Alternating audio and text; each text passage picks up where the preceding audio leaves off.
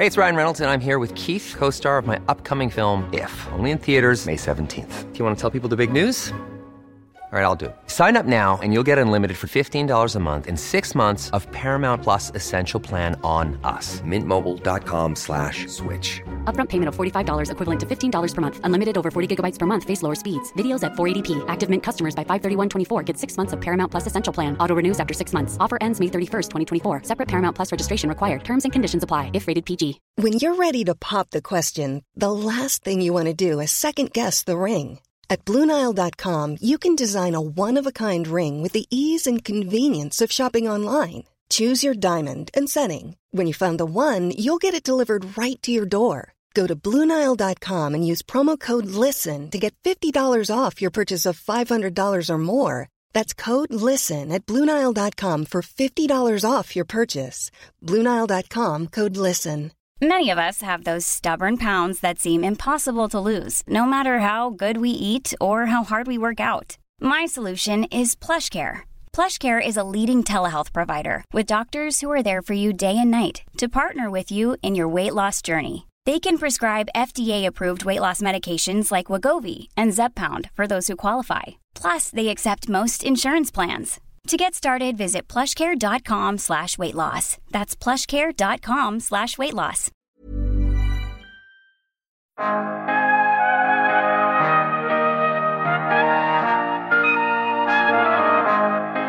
och välkomna till Ny Tekniks podcast.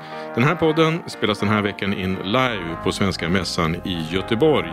Det är ett avsnitt om Sveriges 33 mest lovande startups.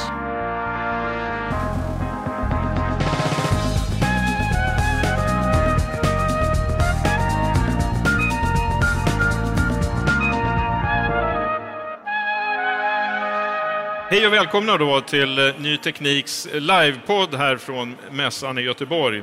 Eh, jag heter Per Danielsson och är chefredaktör på Ny Teknik. Eh, och vi är här idag för att diskutera och presentera vår lista som är en lista över Sveriges 33 mest lovande och innovativa startups 2022. En lista som vi kallar för 33-listan. Varför 33? Det kommer vi berätta inom kort. Och det här är som sagt var Sveriges äldsta och bästa startup-lista. Eh, det kommer vi också kunna bevisa under den här timmen. Eh, och årets version är såklart den bästa någonsin. Eh, totalt har årets vinnare samlat in drygt 1,2 miljarder kronor i riskkapital och de verkar inom områden med goda chanser till internationell framgång. Under året så har vår researchgrupp granskat och synat ungefär 300 bolag som sen har mynnat ut i en lista på 33. Då. Eh, och majoriteten av våra bolag som vi tar in på listan utvecklas sen till att bli väldigt framgångsrika. Antingen så växer man stort internationellt, eller så börsnoteras man, eller så växer man av egen kraft. Och flera av dem köps ju upp såklart i och med att de är så pass attraktiva. Men vilka trender kan man då skönja på startup-scenen? Hur har det förändrats genom åren? Och vilka är de ambitiösa rebellerna som startar de här bolagen för att utmana normala bolag och eh, trender? Eh, och varför sker det ingen startup-utveckling i norra Sverige? Det här är en otroligt intressant och viktig fråga. Vi har en industriell boom uppe i norra Sverige, men vi har ingen startup-boom än så länge. Som sagt var, det här är Sveriges bästa och äldsta startup-lista. Och, eh, jag kommer att ställa frågorna och de som kommer att svara är Simon Campanello som är Sveriges bästa techreporter eh, och som har varit med och, eh, i researchgruppen. Och sen så har vi vår nestor Anders Toresson som har varit med sedan starten och varit med och gjort alla listor. Välkomna! Tack! Tack så mycket! Vi kanske ska, ska börja då, Anders, med dig som har varit med längst. Vilka är kriterierna och vad är 33-listan för någonting? 33-listan är eh, de just nu, hösten 2022, hetaste, mest lovande svenska unga startupbolagen med en egen teknisk innovation. Och där någonstans fick jag in hela definitionen. Det vi letar efter är startupbolag som är unga, sju år eller yngre. Varför det är just sju år kan vi komma tillbaka till kanske. Eh, de ska ha en internationell potential och det är ju någonting som andra redaktioner också letar efter när de gör listor utav olika slag, många gånger liksom en stor affärspotential. Men det som särskiljer våran lista och som gör våran lista extra intressant är att vi också har ett krav på att den här internationella affärspotentialen eh, ska bygga på en egen teknisk innovation. Ja, vi kommer till kriterierna snart och ni kommer märka att vi skryter väldigt mycket om den här listan. Ni får liksom stå ut med det. Eh, men en fråga som alltid kommer upp varje år, varför 33? Eh, varför inte 33? Eh, Listan kom till som en idé av en reporter på Ny Teknik som heter Marie Altman som hade jobbat eh, ett år utomlands på det amerikanska affärsmagasinet Red Herring och där varit med och gjort hundra listor. Och kom tillbaka till redaktionen i Stockholm och hade en idé om att eh, Ny Teknik skulle göra en lista med Sveriges hundra mest lovande teknikbolag. Men då landade redaktionen ganska så snabbt i att hundra bolag på en lista med bara svenska, det kommer liksom inte hålla kvaliteten, så vi behövde minska det där. Och varför 33? Därför att två treor efter varandra var det någon redigerare som tyckte att det kommer se jädrigt snyggt ut i tidningen. Så att därför 33 och inte något jämnt tal. Så fåfängan avgjorde? Fåfängan eh, vann där, ja. absolut. Vi kikar på kriterierna då för att vara med på listan. Du var lite inne på dem. Ja, Vilka är de? Ja, men I grunden då, den tekniska egna innovationen. Den är liksom fundamentet för att överhuvudtaget kunna vara med i en, i, och slåss om platserna på den här listan. Eh, att det ska finnas en stor internationell potential i den affären som man bygger ovanpå den här tekniska innovationen. Bolagen ska inte få vara noterade på någon eh, handelsplats och de ska vara yngre än sju år. Och sju år beror helt enkelt på att första året vi gjorde listan, då hade vi kommit sju år in på 2000-talet och då satte vi gränsen vid millennieskiftet. Vi ville inte ha med några 1900-talsbolag på listan utan 2000 bolag och senare var det som gällde. Eh, och sen så har det tillkommit ett nytt eh, kriterium, det är hållbarhetskriteriet eh, senaste åren. Det, det tillkom och det tillkom nästan av sig självt. När, när vi började titta på listan så såg vi att det hade skett en förflyttning i någon gång 2019, 2020 tror jag detta var, 2019 kanske. En förflyttning i vad det är för typ av utmaningar bolagen på listan tar sig an och då kunde vi se att, att olika former av hållbarhetsaspekter kunde man redan se hade blivit ett urvalskriterie och då bestämde vi oss för att ja, men då kör vi det här urvalskriteriet hårt. Så att nu är det också en av de aspekterna som vi utvärderar bolagen efter. Ja, vi, vi ska gå igenom hur vi utser de här företagen. Vad är, liksom, vad är jobbet bakom som gör att vi kan stå och säga att det här är en bra och eller, ja, den bästa listan? Eh, Simon, vad säger du?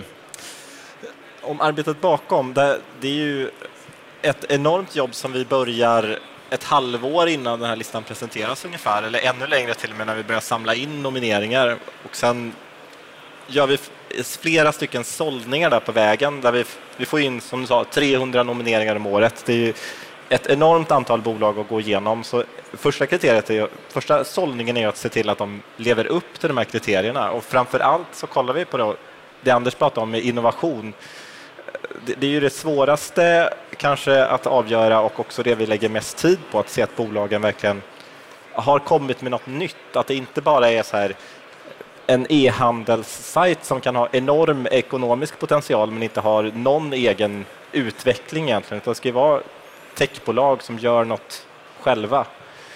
Så när vi har kokat ner vilka vi tror både har potential och liksom lever upp till de här grundläggande kraven, då börjar nästa väldigt omfattande fas där vi, ska, där vi kontaktar bolagen. Det kan vara vad kan röra sig om? Ett hundratal, fem, mellan 50 och 100 bolag som vi kontaktar för att få mer information om deras verksamhet och sen intervjuar bolagen, pratar med deras grundare, deras teknikchefer, deras eh, utvecklingschefer för att ta reda på vad är det de vad, är det de tillför? Vad är det de har för egen in, internt utvecklad teknik? Hur har den kommit dit? Eh, och vilken potential har den här tekniken att eh, faktiskt bli en global framgång? Och hur, hur tittar vi även på den finansiella aspekten, hur solidt bolaget är och framtids, eh, framtiden för den ekonomiska förutsättningen för bolagen?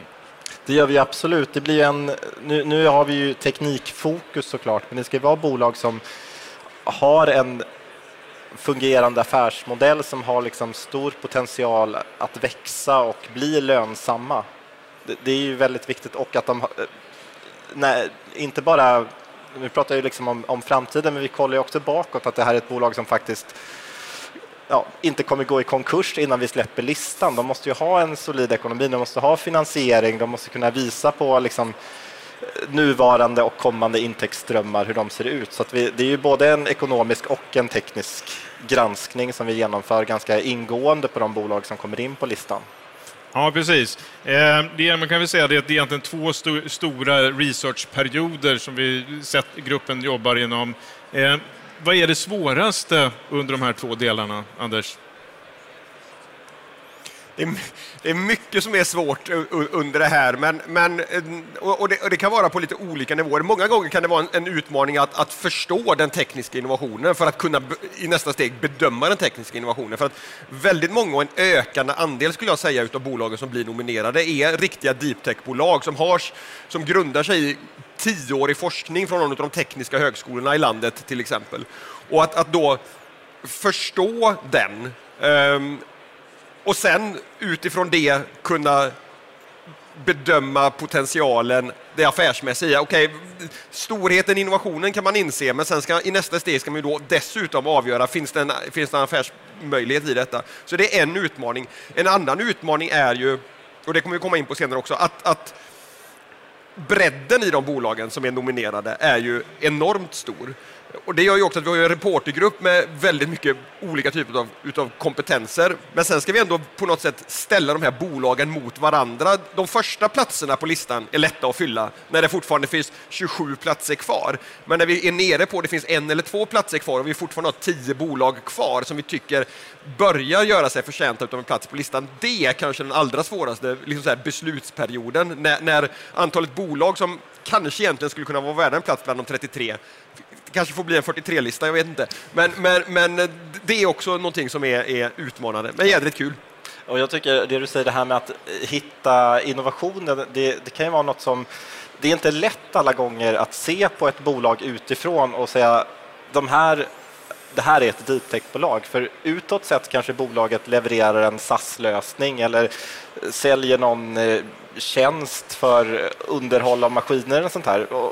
Men i kommunikationen externt så kanske de inte pratar så mycket om att den här SAS-plattformen den bygger på algoritmer som våra forskare som har jobbat tiotals år med det här på universitet har kommit fram till. Utan det är något som vi ofta måste gräva och dra fram från bolagen för att ta reda på vilka det är som faktiskt platsar och vilka det är som bara har tagit en färdig lösning och, och paketerat den. Och, och, det kan man ju ibland märka också, att bolagen blir lite överraskade över hur mycket detaljkunskap om det tekniska som vi från journalisthåll faktiskt är intresserade av när vi gör den här utvärderingen. Att de är inte alltid vana vid att att putta fram den kompetensen i företaget. det var, brukar vara en VD som är van vid att kunna få svara på frågorna, men vi nöjer oss inte med, med VDns vaga beskrivning av vad, vad, bolagets teknik egentligen gör, utan vi vill prata med, med innovatören, teknikchefen. Inte marknadschefen?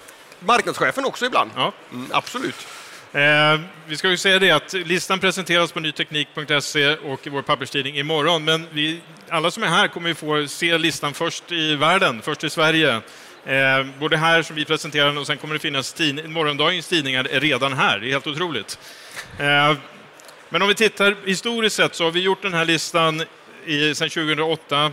Eh, Anders, har vi varit träffsäkra? Ja, vi har varit väldigt träffsäkra. Det finns ju ett antal enhörningsbolag här eh, som, som har växt sig jättestora.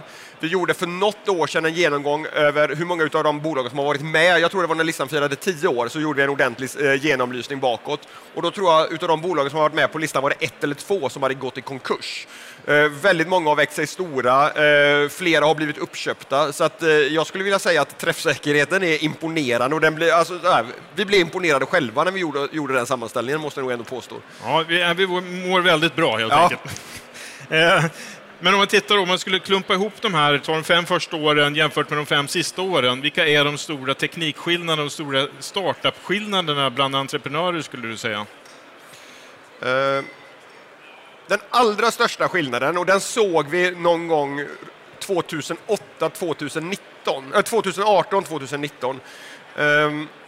När vi tidigare har haft trender på listan som har kunnat handla om att vi har ett antal bolag som gör lösningar för ungefär samma bransch, att det har varit väldigt vertikala trender.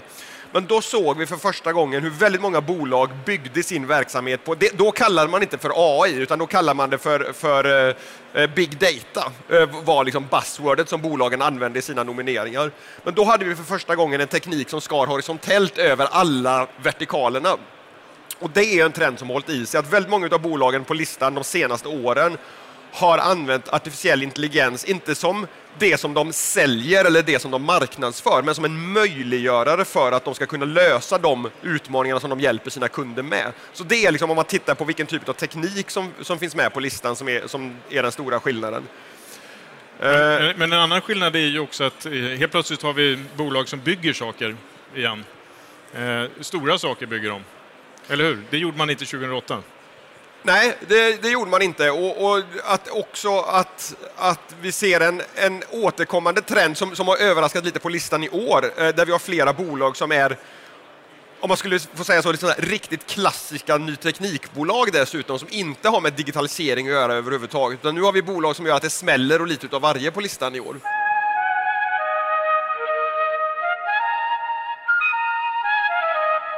Ska vi presentera listan då helt det enkelt? Jag.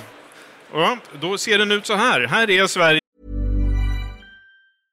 Jewelry isn't a gift you give just once. It's a way to remind your loved one of a beautiful moment every time they see it. Blue Nile can help you find the gift that says how you feel and says it beautifully with expert guidance and a wide assortment of jewelry of the highest quality at the best price. Go to BlueNile.com and experience the convenience of shopping Blue Nile, the original online jeweler since 1999. That's BlueNile.com to find the perfect jewelry gift for any occasion. BlueNile.com.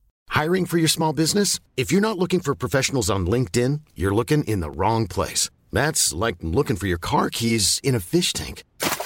LinkedIn helps you hire professionals you can't find anywhere else, even those who aren't actively searching for a new job but might be open to the perfect role. In a given month, over 70% of LinkedIn users don't even visit other leading job sites. So start looking in the right place. With LinkedIn, you can hire professionals like a professional. Post your free job on linkedin.com slash people today.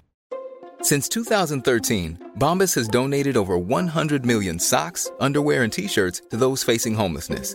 If we counted those on air, this ad would last over 1,157 days. But if we counted the time it takes to make a donation possible, it would take just a few clicks. Because every time you make a purchase, Bombas donates an item to someone who needs it. Go to bombas.com slash ACAST and use code ACAST for 20% off your first purchase. That's bombas.com slash ACAST, code ACAST. Many of us have those stubborn pounds that seem impossible to lose, no matter how good we eat or how hard we work out. My solution is PlushCare.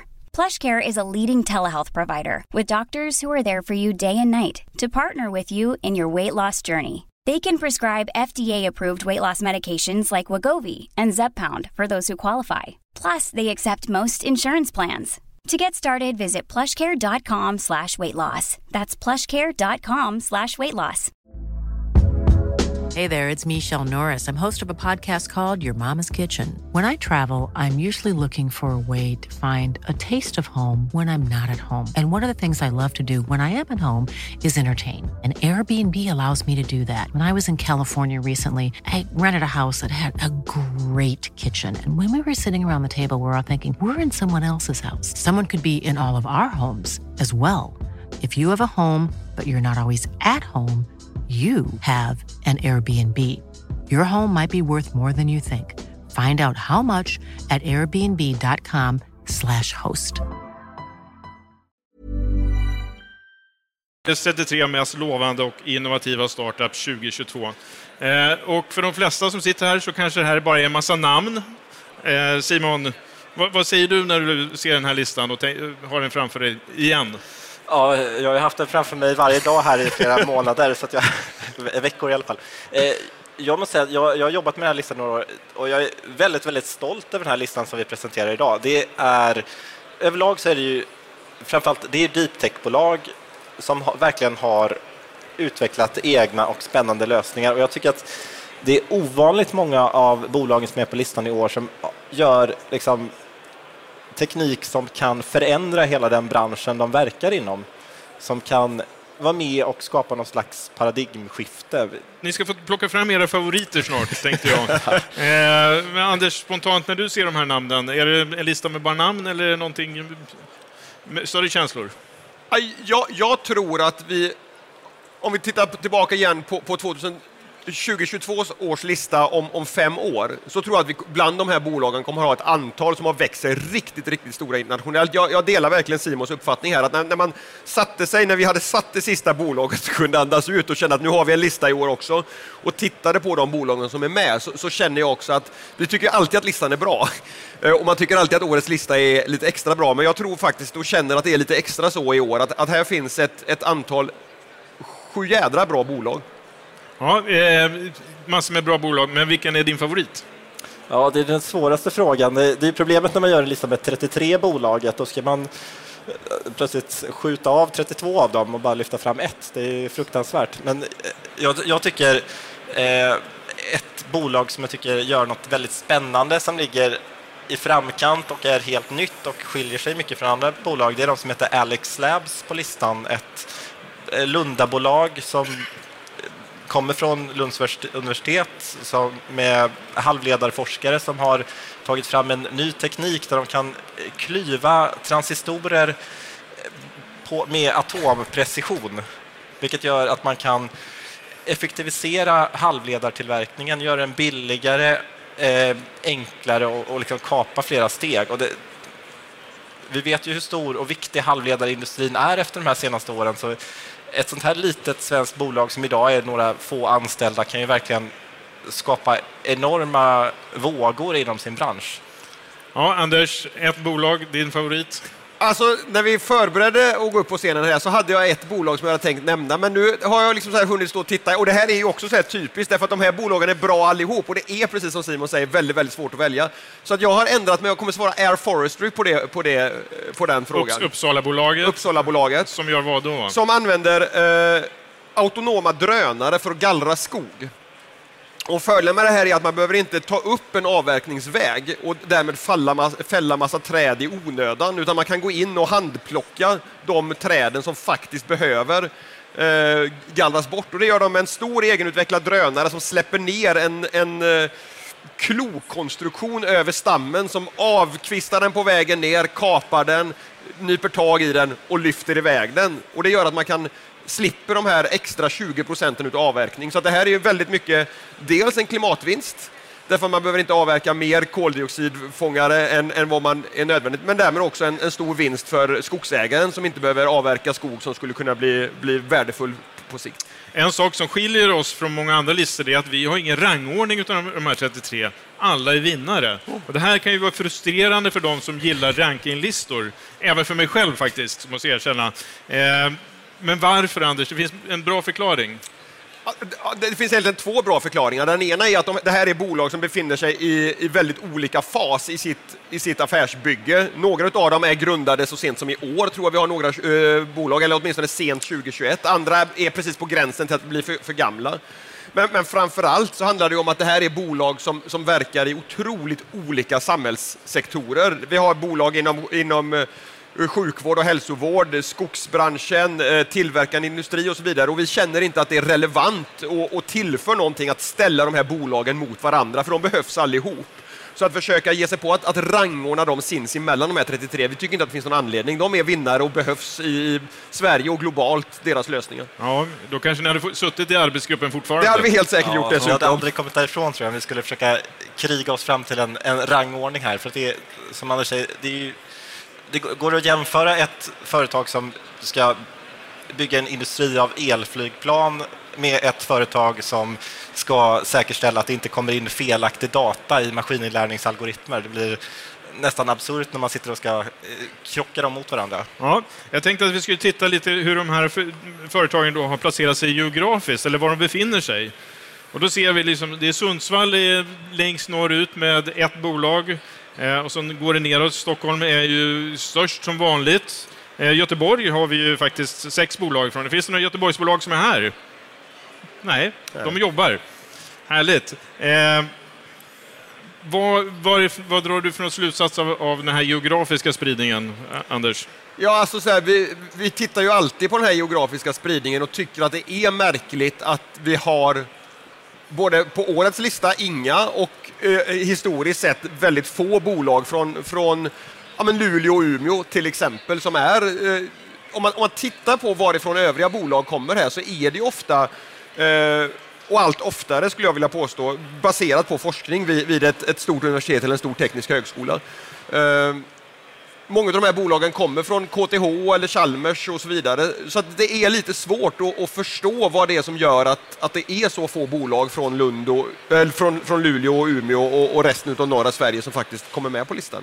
Nej, men alltså, det är ju helt total torka där uppe. Ja. Men samtidigt så ska de bygga jättestora saker, batterifabriker och eh, grönt stål, stålutveckling.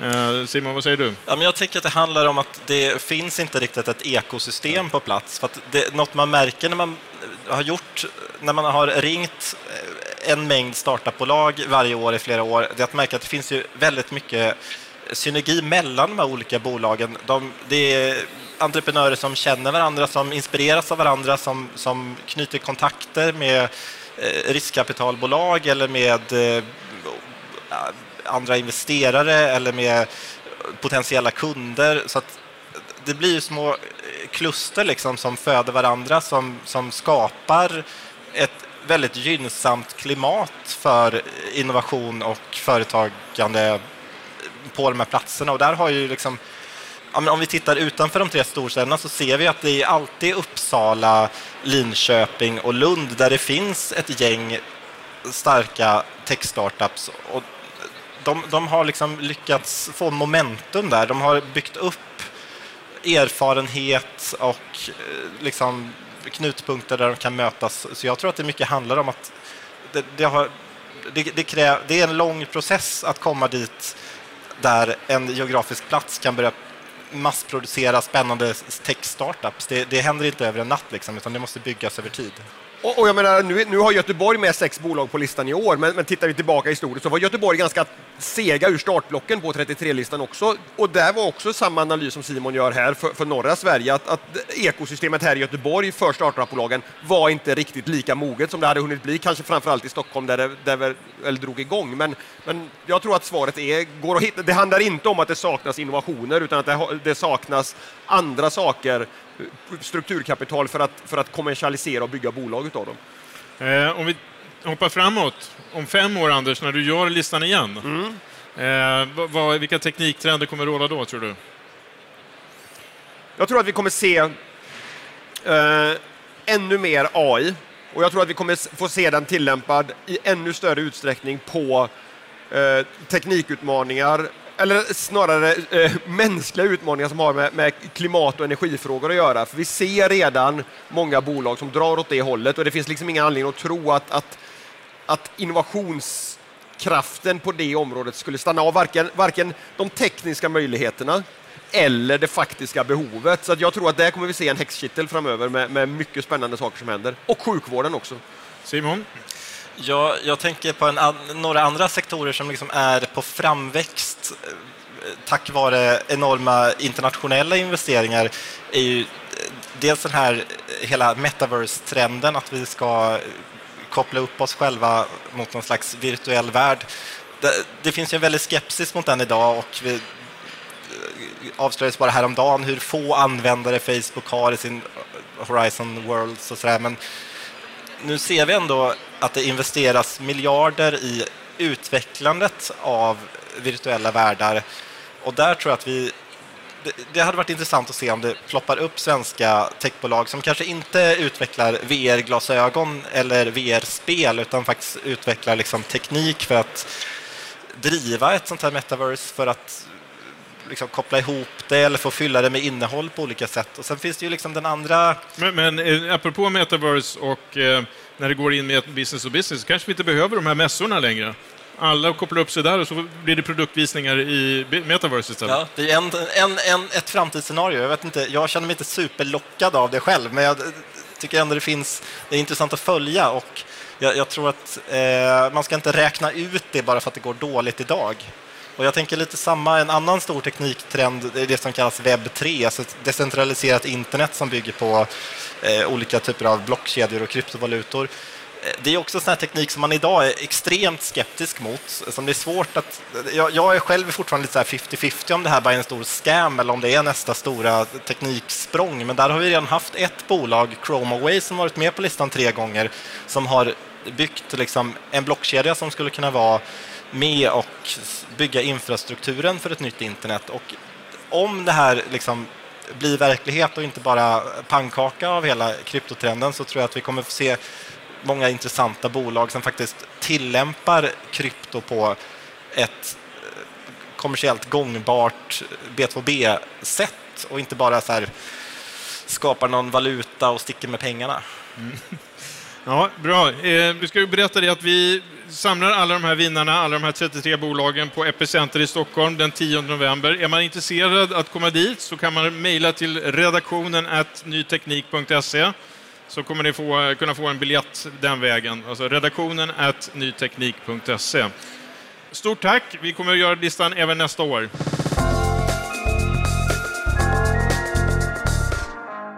Stort tack för att du har lyssnat på veckans avsnitt och stort tack till publiken på Svenska Mässan i Göteborg.